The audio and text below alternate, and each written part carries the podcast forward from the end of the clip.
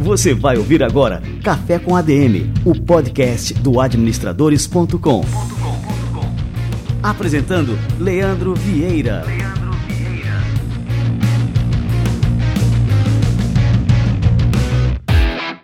Fala galera, está no ar mais um Café com ADM, a sua dose de cafeína nos negócios. Estamos começando o nosso episódio número 239.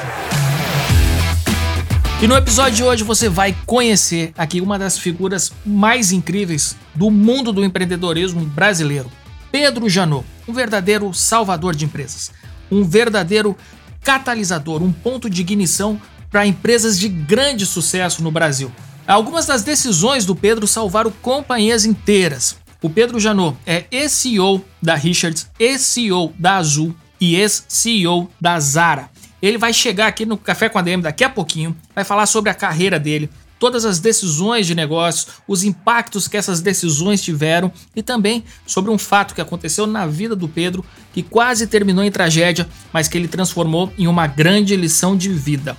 Essa entrevista de hoje me tocou muito. Eu conversei com o Pedro hoje pela manhã. Agora você vai ter, vai conferir aqui esse bate-papo. Eu posso dizer que eu saí totalmente transformado desse bate-papo de hoje. É, foi realmente um privilégio ter conversado por mais de uma hora com o Pedro e tenho certeza que você, ouvinte do Café com a DM, vai extrair lições preciosas para sua vida, para sua carreira e para os seus negócios. Daqui a pouquinho, Pedro Janot aqui no Café com a DM.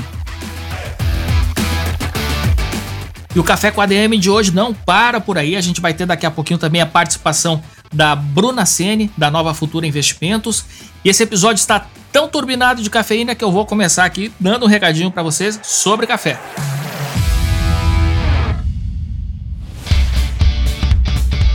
Minha paixão por café é tanta que está no nome do programa que apresento há quase 5 anos. Sempre tem uma boa ocasião para tomar um bom café, seja quando recebo um convidado, seja em casa quando estou lendo um bom livro. Recentemente experimentei a linha Pilão Cafeteria e não poderia deixar de mencionar esse lançamento de pilão. São três versões que fazem parte dessa linha: coado, expresso e italiano. O coado é um café aromático e tem aquele sabor marcante. Já o expresso é forte, tem aroma intenso, ideal para quem gosta daquele punch de cafeína como eu. Por fim, o italiano se caracteriza por ser um café encorpado, de aroma intenso, ideal para quem quer degustar um café delicioso. A linha Pilão Cafeteria traz o sabor e o aroma dos coffee shops para o conforto da sua casa, com produtos de qualidade superior e conta com certificado de qualidade superior da BIC, Associação Brasileira das Indústrias de Café. Nossos próximos convidados para o Café com a DM já sabem que aqui eu só vou servir cafés da linha Pilão Cafeteria. Se eu fosse você, não deixaria passar a oportunidade de experimentar cada uma das três versões. Os sabores são bem surpreendentes. Conheça cada uma das versões da linha Pilão Cafeteria no site pilão.com.br/barra cafeteria.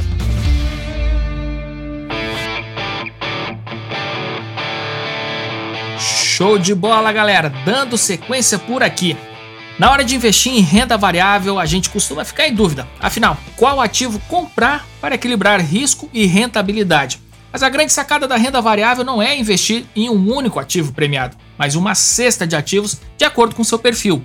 E isso é mais fácil do que você imagina. A gente vai receber aqui no Café com a DM agora a Bruna Sene, que é analista da Nova Futura Investimentos, e vai explicar bem direitinho como aplicar seu dinheiro na renda variável com uma estratégia inteligente. A carteira da Nova Futura vem com um desempenho bastante superior ao Ibovespa, então vale a pena você ouvir o que a Bruna tem a dizer.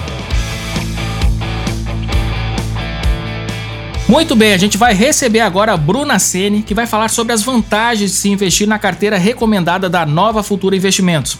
Oi, Bruna, tudo bem? Seja bem-vinda aqui ao nosso Café com a DM.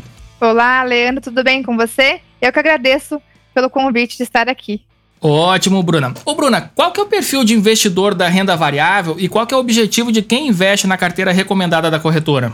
Olha, o investidor de renda variável é, seria aquele que busca melhor rentabilidade para o seu capital. Né? Hoje a gente vive um momento onde a renda fixa, com a baixa da taxa de juros do Brasil, ela não está tão atrativa. Né? Muitos investimentos, inclusive, não conseguem superar a inflação, que também está alta. É, então, na renda variável, o investidor pode, com, é claro, um pouco mais de risco, buscar retornos melhores para os seus investimentos. E, de fato, na carteira da recomendada mensal da Nova Futura, é, o objetivo seria para aqueles investidores que querem rentabilizar o seu capital num prazo mais longo, né? Nós selecionamos grandes empresas com base nos seus fundamentos, no cenário, né, no melhor ativo para cada momento do mercado também, para aqueles investidores que buscam justamente é, rentabilizar o seu capital no longo prazo. E assim, o que, que seria melhor? Montar a própria carteira ou seguir carteiras recomendadas? Olha, aqui na Nova Futuro, por exemplo, nos últimos três anos, nós fomos né, líderes nos ranking exame, com a melhor carteira recomendada de ações entre bancos e corretoras. O ano passado, nós também lideramos no ranking valor.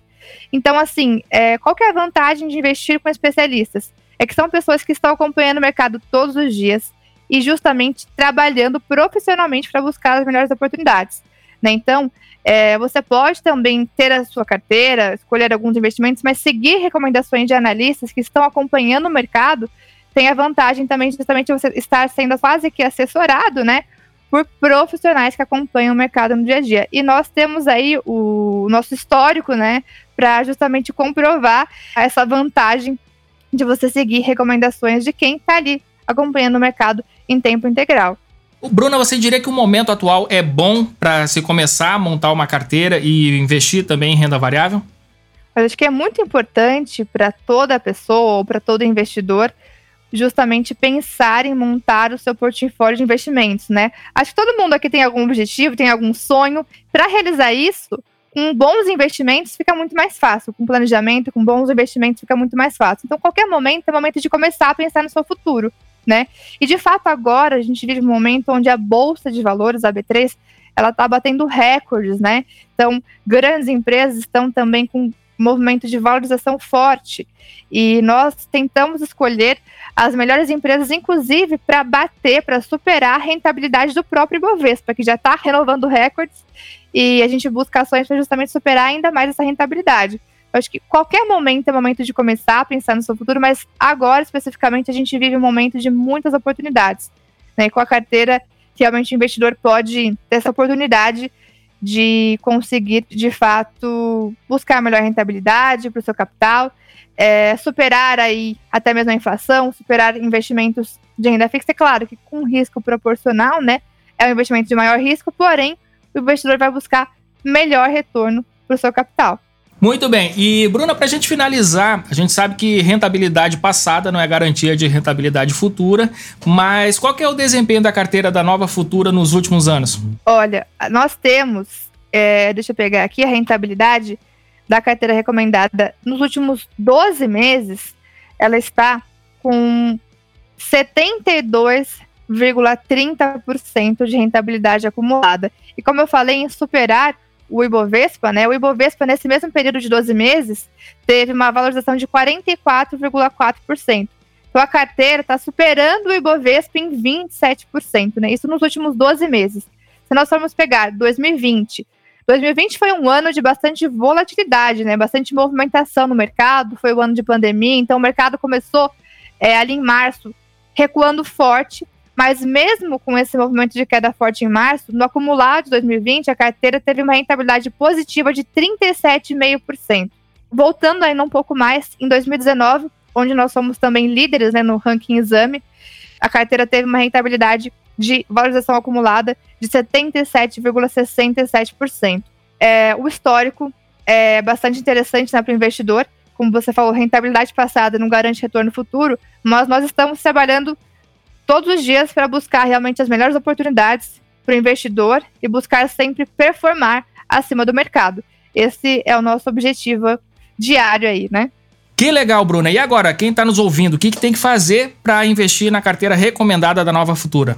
Investir na carteira recomendada é muito fácil. Basta o cliente abrir sua conta conosco aqui na Nova Futura, processo totalmente gratuito. E através do nosso aplicativo, o investidor consegue investir com apenas um clique. Qualquer dúvida, nosso time fica à disposição.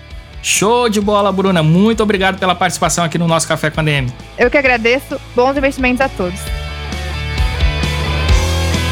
Sensacional! E para ficar ainda melhor, além de poder investir nessa carteira recomendada campeã, você, ouvinte do Café com a DM, ainda vai ganhar um presente vai te ajudar a ter ainda mais retorno nos investimentos. Ao abrir agora sua conta na Nova Futura, você vai ganhar um curso completo sobre mercados futuros. E esse presente é exclusivo para você, ouvinte do Café com a DM. Para garantir o seu, entre agora em adm.to barra Nova Futura, isso tudo junto e sem acento, e abra sua conta totalmente grátis.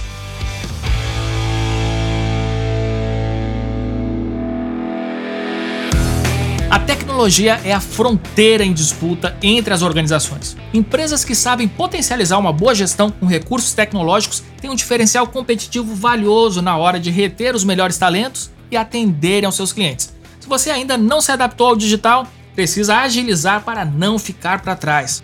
A Dell Technologies pode equipar sua empresa em três frentes nessa batalha. A primeira, com uma solução flexível de TI, garante que você contrate apenas a infraestrutura necessária e escale de acordo com as necessidades do seu negócio. A segunda ajuda a sua organização a reforçar as soluções de home office com dispositivos habilitados para soluções seguras e ágeis. A terceira frente é a inovação por meio dos dados, que otimiza a segurança e gestão da informação da sua empresa. A Dell Technologies é uma fornecedora de tecnologia com décadas de experiência e pode oferecer a você as melhores soluções para tornar seu negócio cada vez mais competitivo. Mais do que isso, é uma parceira que está ao seu lado durante todo o processo, seja qual for o estágio de maturidade em que sua empresa esteja agora.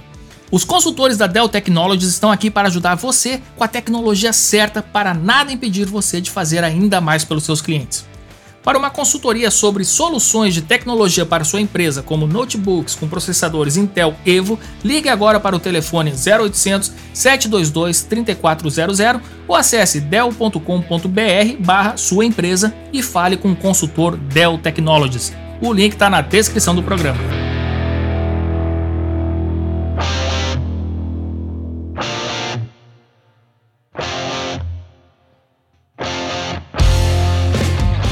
A consolidação do home office no Brasil e no mundo impôs um desafio às empresas: reter talentos qualificados que dispõem de um leque de oportunidades. Para conquistar profissionais qualificados e cada vez mais exigentes, é necessário lançar mão de abordagens que vão além do salário e da flexibilidade de horários. As empresas precisam ter uma política de benefícios corporativos. A Flash Benefícios oferece uma solução prática, simples e facilmente gerenciável que reúne em um só cartão até oito benefícios, como alimentação, transporte, refeição, cultura e educação. Com isso, sua empresa não precisa contratar e gerir vários fornecedores, o que facilita imensamente a operação do RH. Já os seus funcionários ganham acesso a uma rede com 2 milhões de estabelecimentos em todo o Brasil para fazer compras. Dá até para pedir comida pelo iFood pegar carona com o Uber, por exemplo. A Flash também conta com benefício exclusivo de auxílio home office para melhorar a qualidade do trabalho remoto. Tudo isso sem incidência de impostos e com a possibilidade de redução da alíquota do imposto de renda pessoa jurídica. Reter os melhores talentos é muito mais fácil com a Flash. Acesse o site flashapp.com.br e saiba como oferecer benefícios corporativos de forma eficiente a partir de apenas alguns cliques. Flash, liberdade é mais do que um benefício.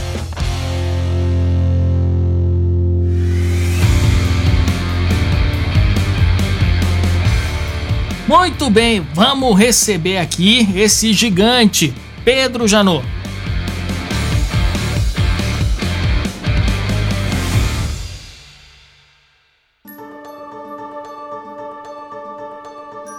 Pedro Janot é administrador de empresas formado pela Cândido Mendes, tem MBAs em gestão de recursos humanos e gestão de negócios pela PUC do Rio de Janeiro e pelo IBMEC. Ele iniciou sua carreira na loja de departamentos Mesbla, passou um ano nas lojas americanas e em seguida atuou como CEO da Richards e seus resultados nos negócios levaram a ser indicado como o primeiro CEO da Zara no Brasil, e anos depois a liderar a recém-fundada companhia aérea Azul. E ele atuou como líder-chave desde o momento zero dessas grandes companhias. Após um acidente que o deixou tetraplégico, ele se afastou dos negócios e atuou como palestrante enquanto se recuperava. Hoje ele ocupa assentos nos conselhos de várias empresas, está à frente da consultoria Contravento e é autor do livro recém-lançado A Vida é Tudo que você faz com ela. Pedro Janot, que honra te receber por aqui. Seja muito bem-vindo ao nosso Café com a DM. Super legal, Leandro. Estou ansioso. Já tomei o meu café para a gente poder conversar a mais alta cafeína. Né? Que legal! E aqui hoje vai ser, vai ser uma dose de cafeína extra forte, Pedro.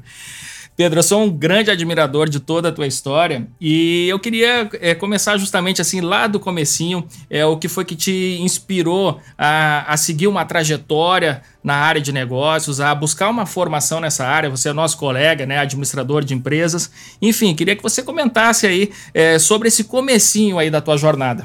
Leandro, eu vou ter que dar um passo um pouco atrás, que quando eu tinha 14, 15 anos, entre 14, 15 e 16 anos, não sei precisar, eu fui campeão brasileiro da classe laser, é, juvenil, é, júnior.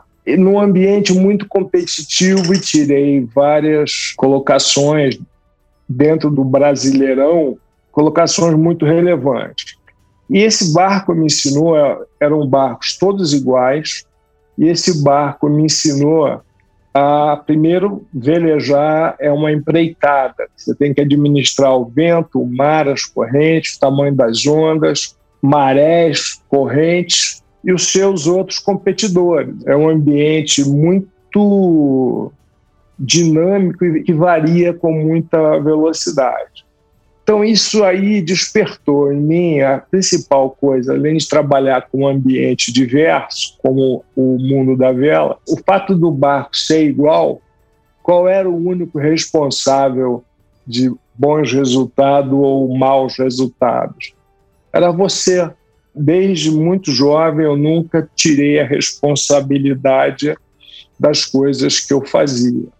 Porque se eu perdia na regata, eu fui o cara responsável. E se eu ganhei a regata ou o campeonato, eu também fui o cara responsável.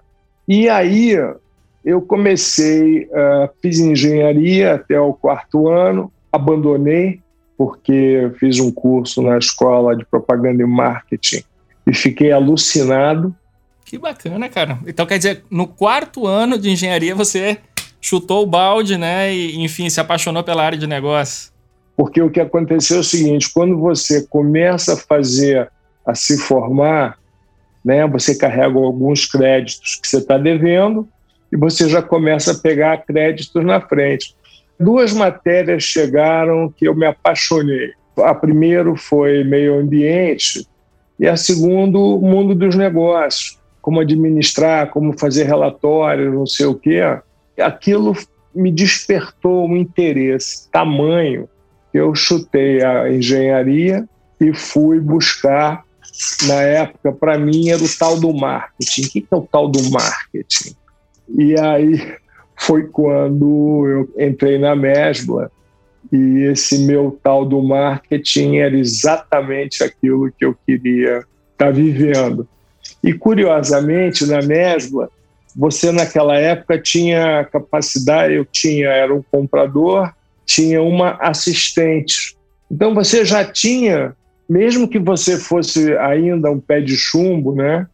Você era responsável pelo percentual da sua companhia, né, da mesma. Então eu comprava 2% da mesma.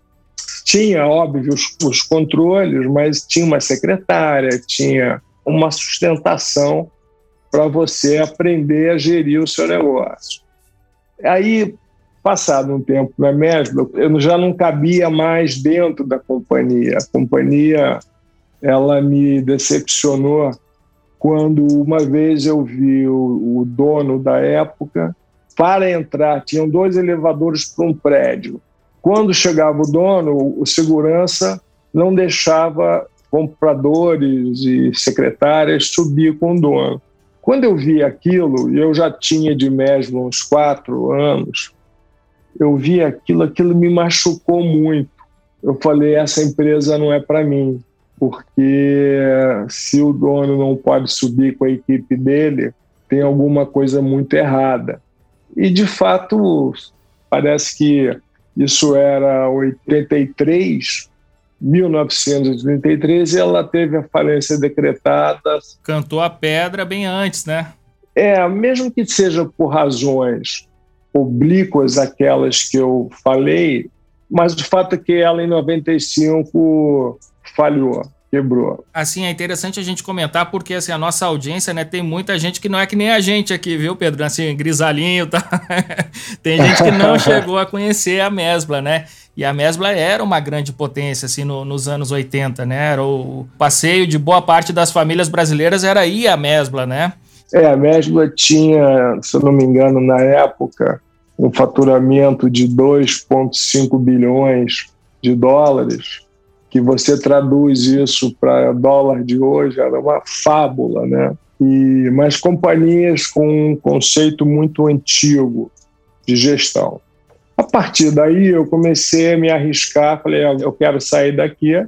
E aí eu falei, vou ser representante comercial, né? Porque como eu conheço o balcão de compras, eu quero conhecer o balcão de vendas.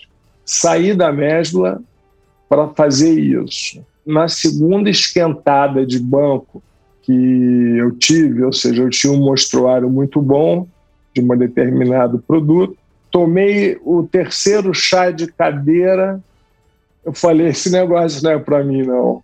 Pode dar dinheiro, mas tomar chá de cadeira até você conhecer o dono, eu tô fora, errei, dei um tiro para fora.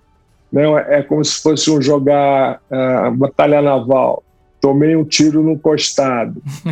e o curioso é que eu fiquei dois, três meses fora e a Mesla me aceitou novamente.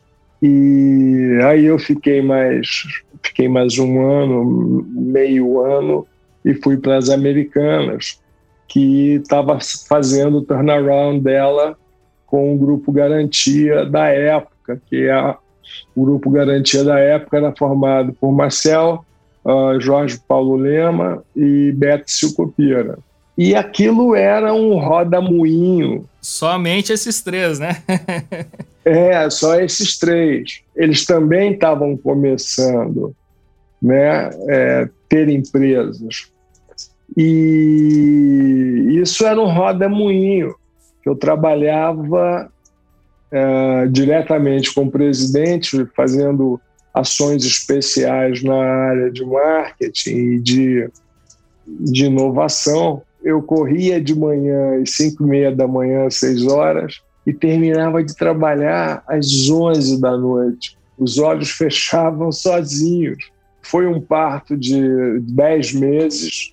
Eu estava louco para sair dali, porque eu entrei numa canequinha é, não sei, eu não gostei. Eu não, não achei que eu ia aguentar trabalhar a quantidade de horas que se trabalhava naquela época, mas sem um propósito, sem não ficou claro para mim o propósito. Era uma época que se dava tapinha nas costas, dizendo a você que você seria sócio da companhia, com um tapinha nas costas. É, isso não se realizou e eu fui para o projeto da Richards, que também foi comprado na época por esse grupo, para transformar a Richards no Ralph Lauren brasileiro.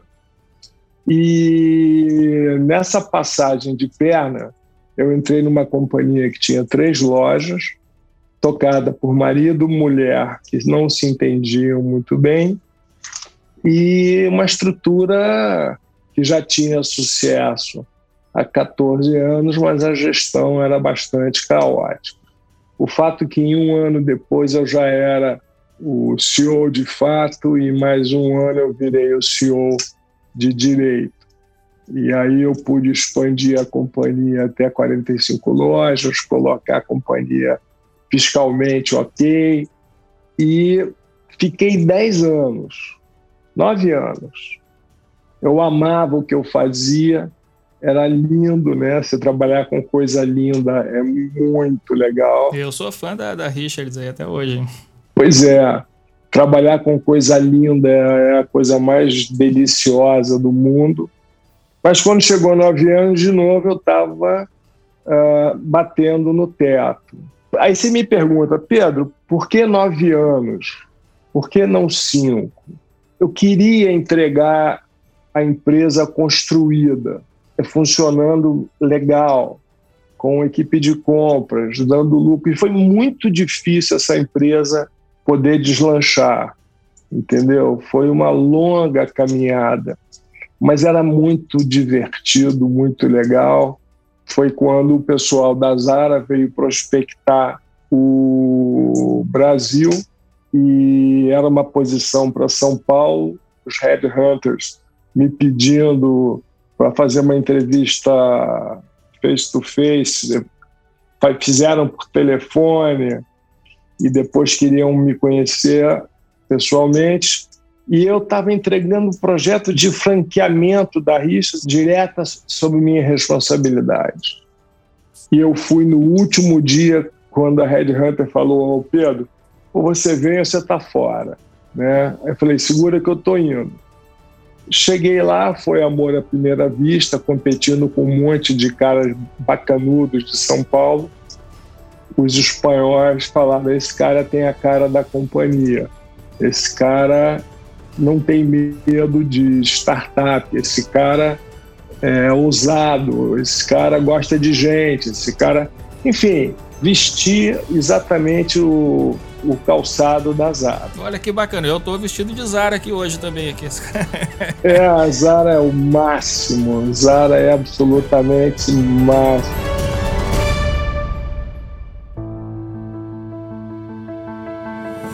essa decisão ela foi difícil de ser tomada, Pedro? Assim, de é, sair da Richards já depois ali de nove, acredito quase uma década ali, né, construindo aquele negócio, é, para iniciar uma nova, né, uma nova empreitada assim do zero na Zara, né, que estava chegando no Brasil. Foi difícil para você tomar essa decisão?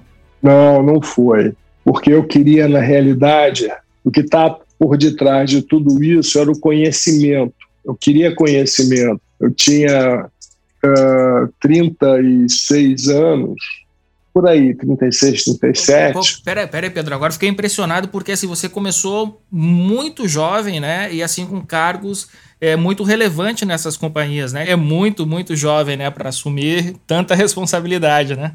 Pois é, mas isso era uma coisa que eu não tinha problema, que eu era muito bom com gente e porque na própria experiência de vela eu tinha que lidar com todos os, os níveis de pessoas, carpinteiros, todo mundo, guardador de barco, todo o pessoal que mantinha os barcos, eu estava sempre em contato.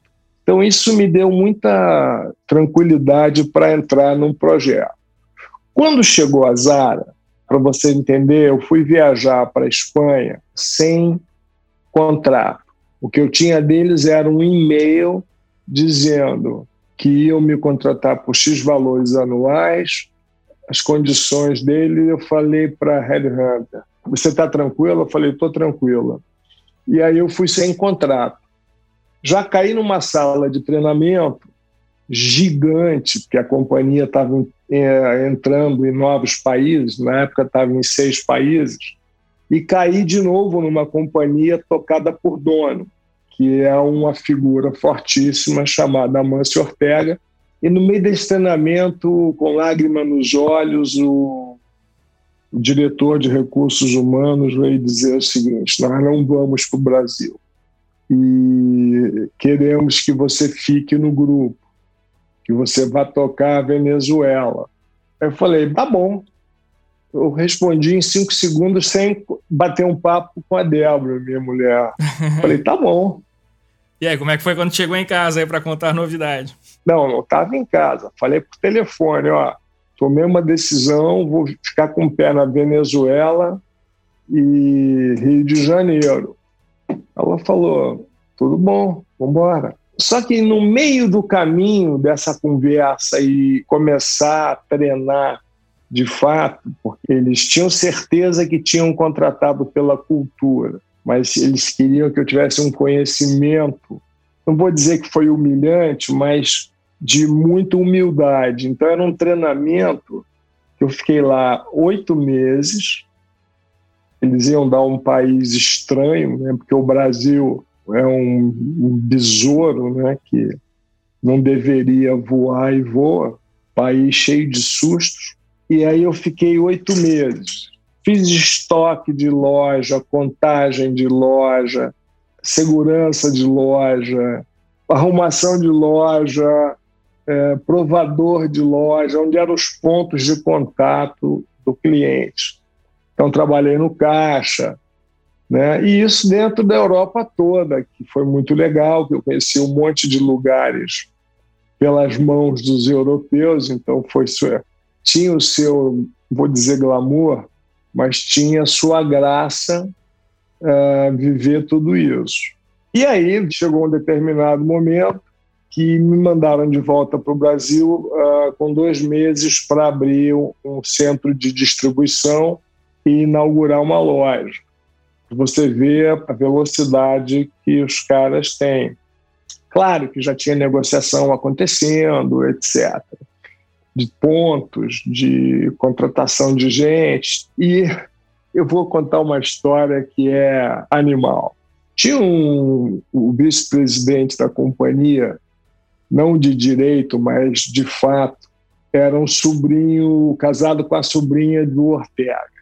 E o cara era grosso pra caramba, direto, um, um galego feroz, e ele implicava comigo, porque eu tinha um, um caderno e uma caneta. Não, não, não, você não pode usar papel, você não pode usar. Porra, cara, eu estou fazendo aqui um trabalho burocrático, estou me é, vendo consumo de, de quilowatts, loja por loja, por metro quadrado, e você me deu umas diretrizes que eu tenho que anotar e tal. Resumo da ópera, ele falou no final, eu cheguei para ele e falei, ô Juan Carlos, está na hora de eu ir para o Brasil, o negócio lá está fervendo. Ele falou assim, você acha que você está pronto? Eu falei, acho, claro que eu estou pronto.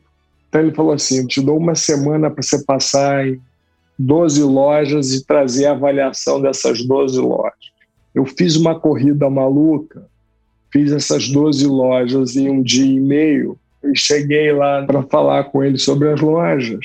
E ele falou assim: tá, você não tem um, um papel? Eu falei: não, está tudo na minha cabeça. Mas tem que ter um papel. Eu falei: não.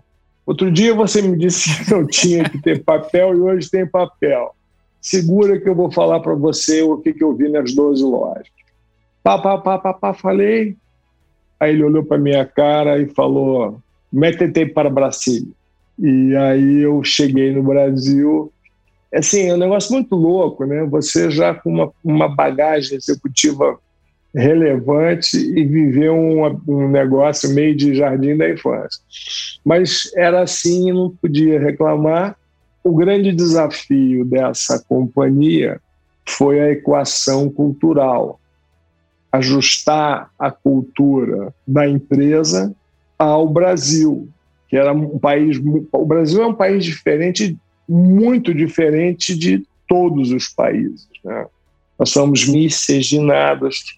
E vários Brasis dentro de um só Brasil também, né? Quando a gente vai falar de Brasil, tem que olhar para as várias realidades, são completamente diferentes, né? Uma região da outra, um estado do outro. Isso. Isso, eu tive que fazer três adaptações da cultura, porque como eles são galegos, que é uma coisa dentro da cultura espanhola já é uma coisa diferente mesmo. A, a cultura empresarial dessa companhia, adaptar os brasileiros essa cultura e adaptar os fornecedores a essa cultura, que demandava coisas que ninguém demandava. Prazos, entrega, qualidade, velocidade, etc, etc. Então, essa o maior desafio foi ajustar a cultura. E, de novo, fiquei oito anos na companhia, contando com a Espanha, e na hora que a companhia foi se transformando numa que eles adoram falar, eles são uma corporation, ou seja, eu ia começar a virar um boneco na mão deles, eu pulei fora. Falei, agora é a hora de sair. Porque eu queria falar com a imprensa, você mandava um ofício um e-mail para o novo diretor da empresa, que tinha me dado uma chamada assim, logo fui me apresentar a ele, era novo, estava na Espanha, estava a apresentação do trimestre, né, para toda que era uma coisa nova na companhia. E eu cheguei lá, fui falar com ele e falei: Olá, eu sou Pedro Janot, Mira, se você falar de novo com a imprensa sem a minha autorização, eu vou te degolar. E virou as costas e foi embora. É muito feio o que ele fez. Segundo, uh, eu não gostei, que foi muito feio. E comecei a ter todo tipo de controles é, da companhia inteira. A, a, tal da corporation começou a ligar tentáculos por todos os cantos. Eu falei: não, eu não sou esse cara para ficar uh, obedecendo a ideia. Mas tive oportunidades ótimas de participar de comitês de imobiliários com o Amâncio Ortega, conhecer esse homem de perto, que ele pensava. No final da história, o principal valor da companhia que o Ortega fazia questão é o seguinte: esteja sempre com as vendedoras. Era um mantra, ou seja, então, daí eu aprendi a, a trabalhar uma companhia grande, vendo a loja, vendo as pessoas e sendo CEO, né, você tinha toda sorte de desafios na mão. Eu já tinha feito um exercício desse na Richards. E quando você está dentro da loja, você conhece mais do que todo mundo que está no escritório. E isso reforçou muito essa minha visão. Aí, quando eu estava querendo sair, o Pão de Açúcar me fez uma proposta para tocar a área de não alimentos como vice-presidente. Uh, um ano depois eu estava deixando a companhia e fiquei quatro meses uh, descansando e fazendo, restabelecendo os contatos, porque quando você sai do mercado, não é que todo mundo, ah, o Pedro saiu da empresa tal, você acha que todo mundo vai saber no dia seguinte? Não, você tem que fazer as suas conexões. Ou seja, foi aí que eu senti pela primeira vez na vida como é importante você ter um network ajustado, né? é, azeitado e verdadeiro, ou seja, um network verdadeiro. E de repente surge um headhunter. E esse headhunter me fez a seguinte pergunta: se eu precisava trabalhar, né? Nessa época eu estava com 46 anos. Eu falei, aí você dá aquela marretada, né? Você fala, não, precisar trabalhar não preciso mas é, eu quero saber que projeto é esse. Isso foi muito engraçado, esse tipo de pergunta, né? E quando eu falei isso, ele abriu o negócio. Era um americano que já tinha construído três companhias aéreas e um cara controverso, porque ele tinha características que o mercado encontrava essa, essa leitura dele e ele queria fazer uma companhia aérea no Brasil, porque ele era brasileiro, ele era um brasicano, ele era um brasicano e ele podia ter uma, que ele nasceu no Brasil, podia ter uma companhia aérea, porque uma companhia aérea é um, é um direito que o Estado te dá de operar.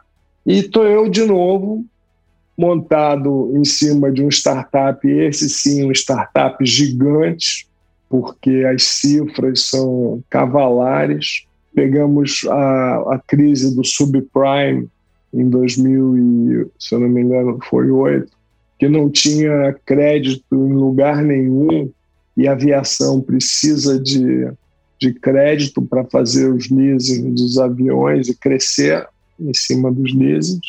Foi um projeto ou foi o projeto que mais me desafiou. Azul Linhas Aéreas, né? É, porque, de novo, eu estava vivendo ajuste de cultura do David, do americano e uma sopa de letrinhas uh, de várias companhias brasileiras que eram os caras muito orgulhosos, que acreditavam muito que, no que fizeram na falecida VASP, na falecida Varig. Foi um outro desafio de fazer essa equação cultural. A companhia começou a ir muito bem, porque ela tem que ter escala. E nós tínhamos um mantra na companhia que durou dois meses, que nós queríamos ser a melhor companhia em qualidade no mercado. Isso em dois meses nós já tínhamos estapeado a Gatan e a Gol, que tinham 92% do mercado. E a partir daí foi crescimento em pontos que não essas duas companhias não estavam.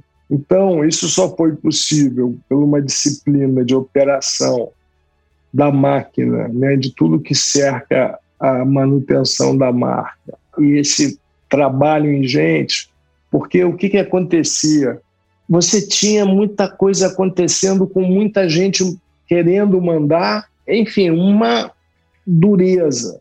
E antes de que você me faça essa pergunta, que eu acho que você vai fazer, foi um projeto muito difícil, muito rico, e eu, aos 52 anos, depois de cinco anos de companhia, 6 mil empregados, 70 aviões, eu caí do cavalo, literalmente.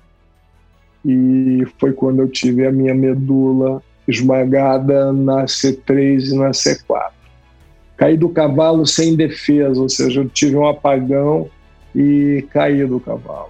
Mas, de qualquer maneira, voltando nesse período, foi vibrante. Você ria, dava risada, você tinha que brigar muito para disciplinar a cultura, para poder encaixar a cultura, você tinha que lidar com um jeitinho que os americanos queriam dar o tempo inteiro jeitinhos do lado deles, a gente tinha que equalizar a companhia como uma coisa única. Essa é a minha história em quase 45 minutos de conversa.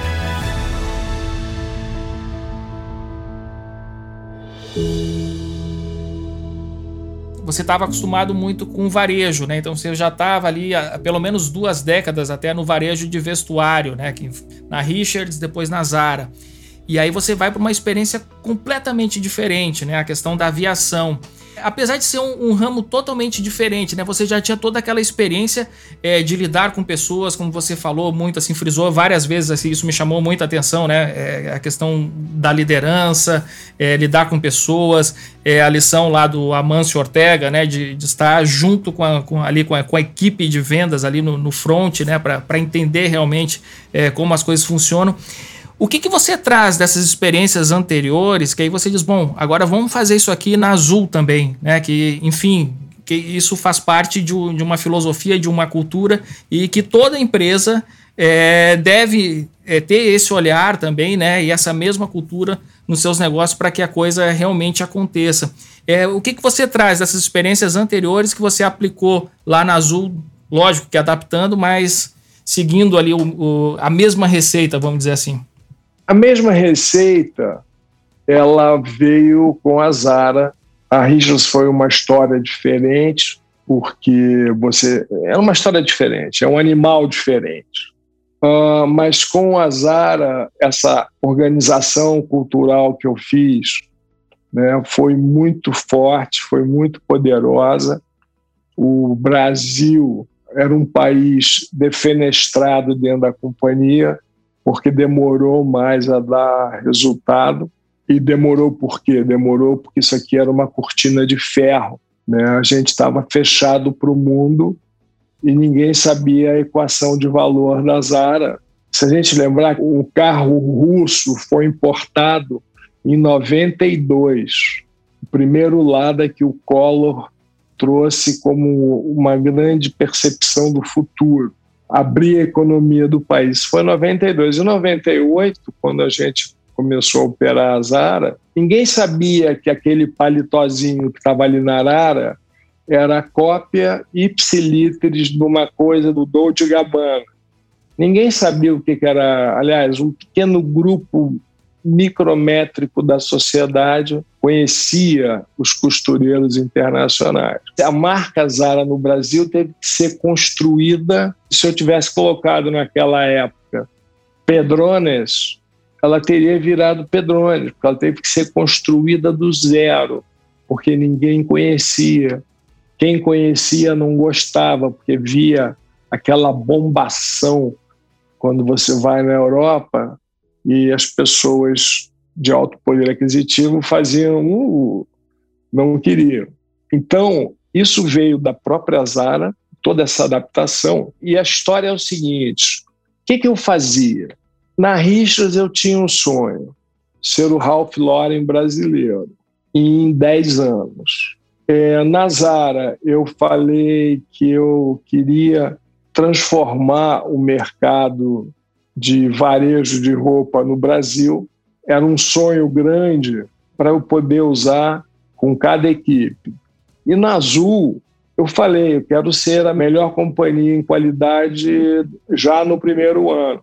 No momento seguinte, dois meses depois, eu falei, esses dois caras que têm 92% do mercado tratam seus clientes como vaca, boi, cabrito. E nós já começamos diferentes. O sonho era que cada tripulante da Azul, que a gente dava o nome de tripulante a todos os empregados de qualquer área. Que cada tripulante da Azul tivesse a melhor experiência da vida deles ao trabalhar na Azul. E que cada cliente, em cada voo, saia com a melhor experiência da vida dele. Então, todas essas empresas eu consegui, número um, canalizar para o sonho. Todo mundo olhando para o mesmo lugar, cada um fazendo a sua parte. Número dois, definir e viver os valores. Ou seja, é, definir e ver os valores da companhia e tirar do papel esses valores. Aí cai naquela história: tem que estar tá rodando no chão de fábrica, tem que estar visitando o aeroporto, mecânico, conversar e viver esses valores. E depois tivemos uma percepção, já vinha dentro de mim projetada, que era o ser humano não, um ser indivisível. Qual era a primeira pergunta que eu fazia para as pessoas? Eu estava indo numa base, conheci o mecânico-chefe, uma base grande, a gente estava junto, eu perguntava para ele, ou ele ou qualquer um, se tivesse um mecânico substituto, era um mecânico substituto. Eu perguntava para ele, como é que está a sua família? Como é que está a sua vida? E aí ele falava da família dele, 99% de tudo que eu perguntava eram coisas boas Aí sim eu começava a perguntar da companhia. Então, na realidade, eu queria saber quem era aquele mecânico, eu tinha responsabilidade de saber quem era aquele mecânico que autorizava o avião a decolar. Claro que junto com o comandante, mas ele tinha que estar atento a todos os detalhes. Eu não consegui rodar as 70 bases, mas quando você chegava numa base e fazia esse tipo de ação, falando com agentes de aeroporto, mecânicos, etc., você já ia por via informal, a companhia inteira sabia que o Pedro ia para o lugar tal, e depois eles ficavam se perguntando: e aí, como é que foi? E essa cultura ia se difundindo de forma natural pela via não oficial e depois nós começamos a fazer ações que garantiam a manutenção da cultura.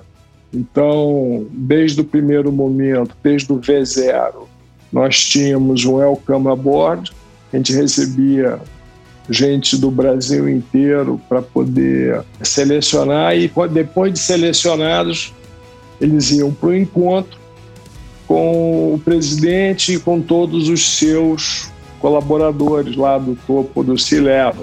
Fazia-se uma descontração e eu começava a falar de valores. Falava do sonho, e além daquelas coisas que eu contei, faltou de ser a melhor companhia em qualidade do mundo. E em 2019 levamos esse troféu.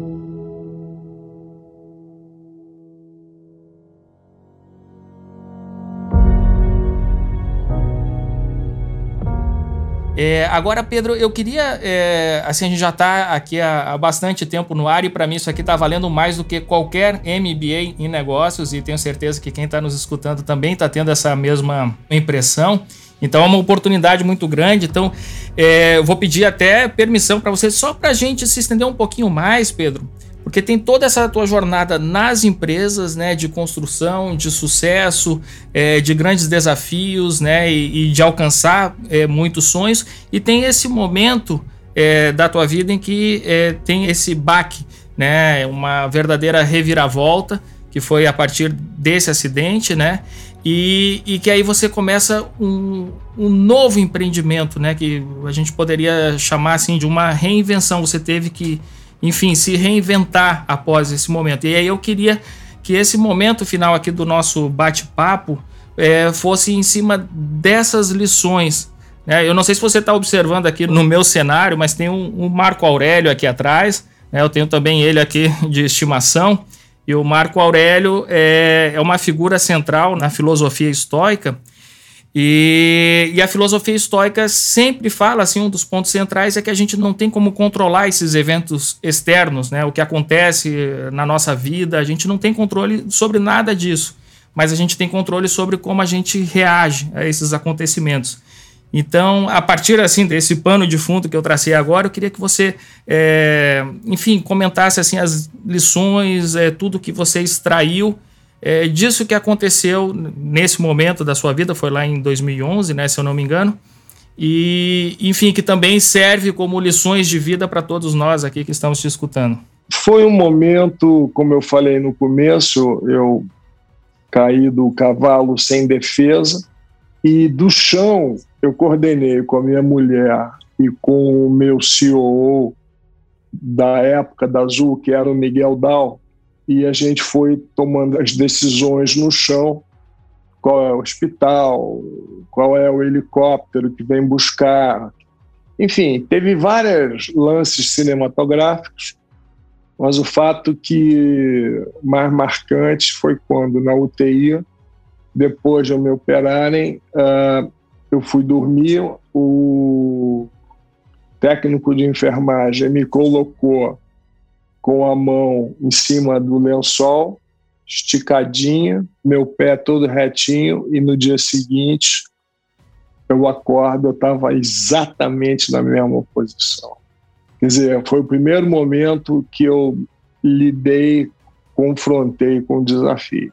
Mas eu tinha uma equipe, ou seja, meu primeiro passo foi não destruir quem estava em torno de mim. Porque imagina, uma cabeça de um executivo de altíssima performance preso num corpo que não anda. Demorou uns três meses para eu conseguir equilibrar dentro da minha cabeça uh, os novos papéis que eu tinha que trazer.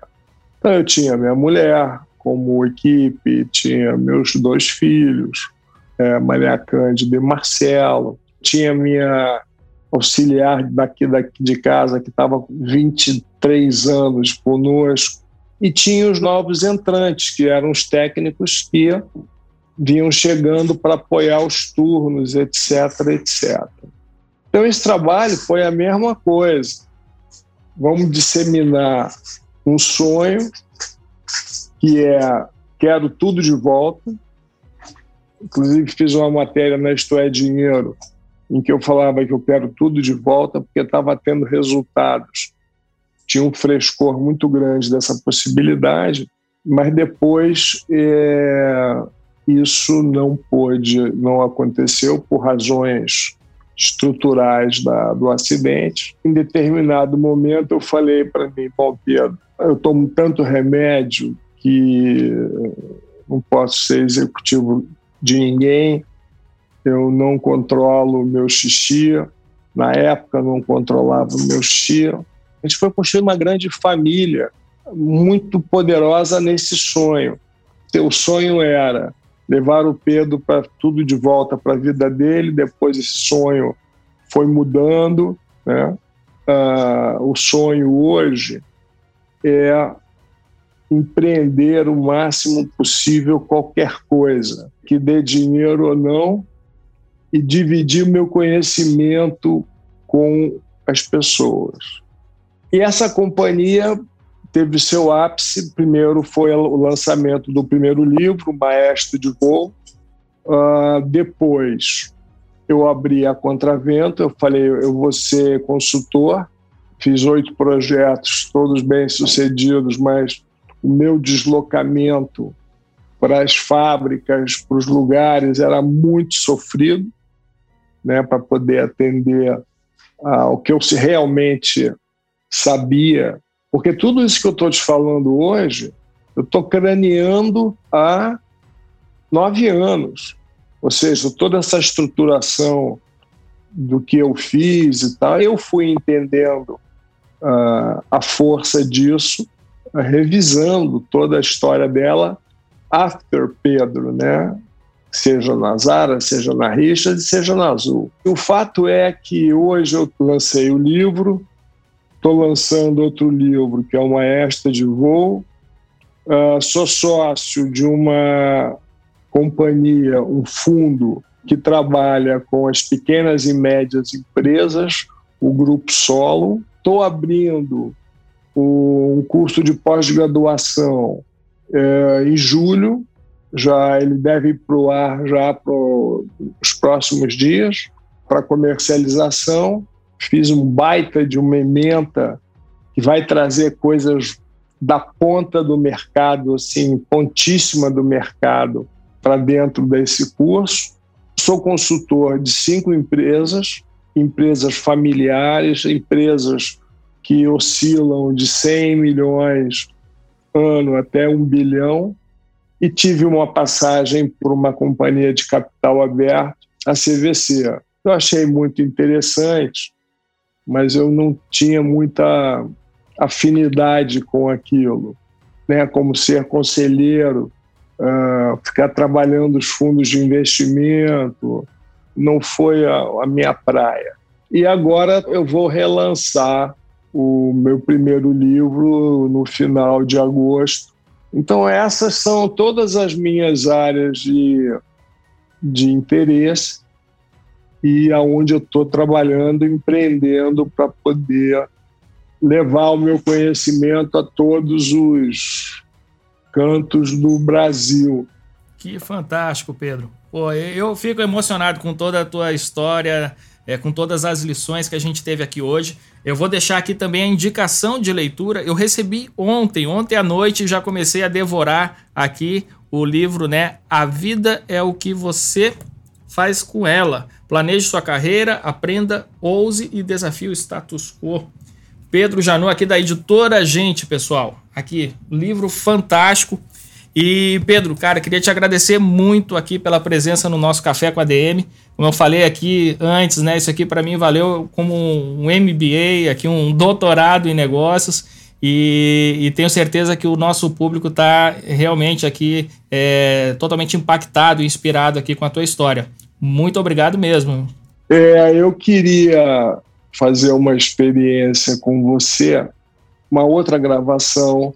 É, responde, se você abrir para perguntas, eu responderia numa outra sessão com você. Fechado. Até hoje a gente ia fazer uma dois em um, né? Ia fazer uma live no Instagram e, e aí aproveitar essa live aqui como episódio do podcast.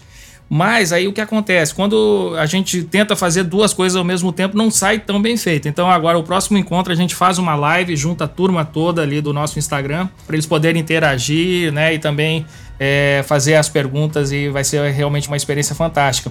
E esse nosso episódio de hoje aqui a gente vai moldurar, viu, Pedro? Aqui com certeza aqui faz parte aqui dos nossos top 5 aqui é, que já passaram aqui no nosso Café com a DM, com certeza aqui.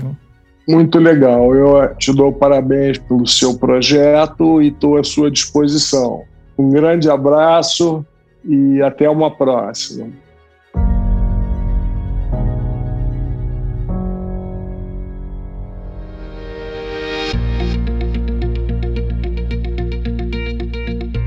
E agora, como é que eu termino este café com a DM depois de receber aqui essa grande lenda, o Pedro Janot, e de terminar esse café com a DM totalmente emocionado e até desconcertado, sem palavras aqui para saber como como fechar esse episódio de hoje. E ao mesmo tempo que eu estou refletindo sobre essa conversa que eu acabei de ter aqui com o Pedro, eu estou também folheando o livro dele. A vida é tudo o que você faz com ela. E é um livro realmente fantástico, está totalmente atualizado, inclusive com o momento que nós estamos vivendo da pandemia do Covid-19. E é um livro repleto de lições de carreira, é, lições de vida e de passagens assim extremamente inspiradoras, como foi esse nosso bate-papo aqui de hoje. Então vou terminar citando o próprio Pedro, quando ele fala o seguinte: não desista nunca. Sua missão é continuar. As coisas não vão acontecer sempre do jeito que você quer, mas isso não é problema. É parte da solução que você está buscando encontrar. Simplesmente sensacional. E o Pedro Janot é simplesmente o exemplo perfeito de um estoico. Eu falei aqui mais cedo durante o nosso bate-papo.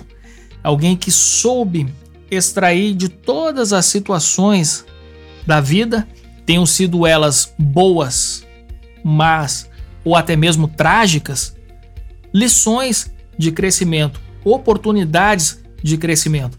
E ele não é esse ser humano fantástico que ele mostrou aqui hoje durante esse bate-papo e que você vai poder conhecer mais ainda lendo o livro dele. Ele não é esse ser humano é, tão fantástico por acaso.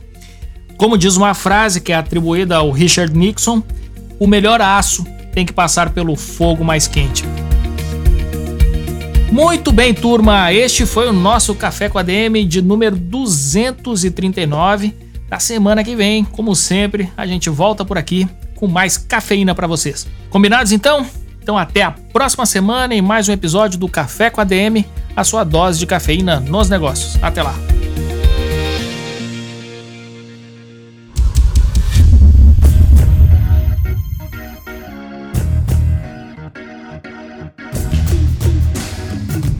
Você ouviu Café com ADM, o podcast do administradores.com.